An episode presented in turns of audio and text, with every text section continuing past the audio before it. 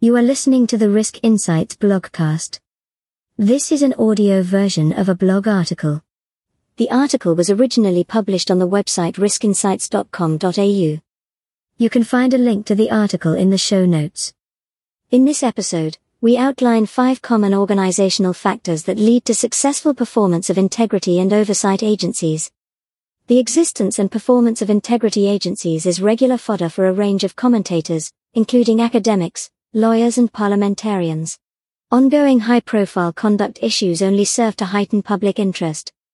In Australia, a favourite topic of debate is whether a federal anti-corruption commission should be established to address perceived weaknesses in oversight of national agencies and federal parliamentarians. The calls for this become more vocal when scandals emerge.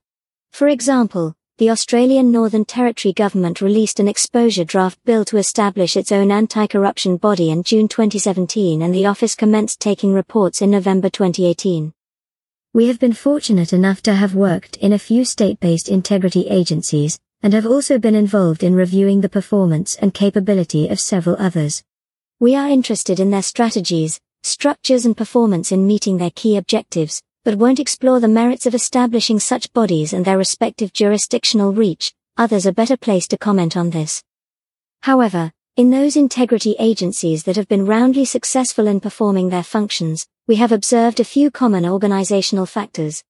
These success factors, in no particular order, are 1. Proactive communication. They advise the public and elected officials about jurisdictional limitations, especially important to forestall any misperception that the agency is a postbox and will investigate any and every matter it receives. 2. Understanding the risk landscape. How can you expect to successfully prevent or detect wrongdoing if you don't understand how it might occur?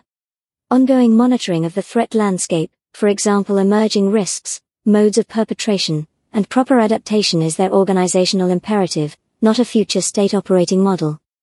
3.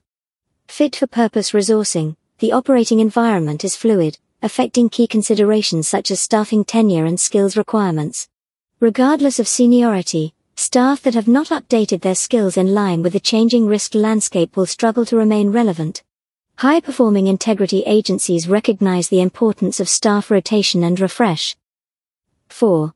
Responsiveness, consistent and regular communication with agencies subject to oversight, as well as complainants, is a hallmark of successful integrity agencies. Nobody likes to be kept guessing about if, or how, their concerns are being addressed. 5. Identifying new evidentiary sources, the increasing democratization of data and its open publication provides new sources for uncovering risks, establishing lines of inquiry and validating information and evidence. This approach coupled with a proper risk assessment is a powerful tool in any integrity agency's arsenal. We discussed this at the Australian Public Sector Anti-Corruption Conferences in 2017, and again in 2019.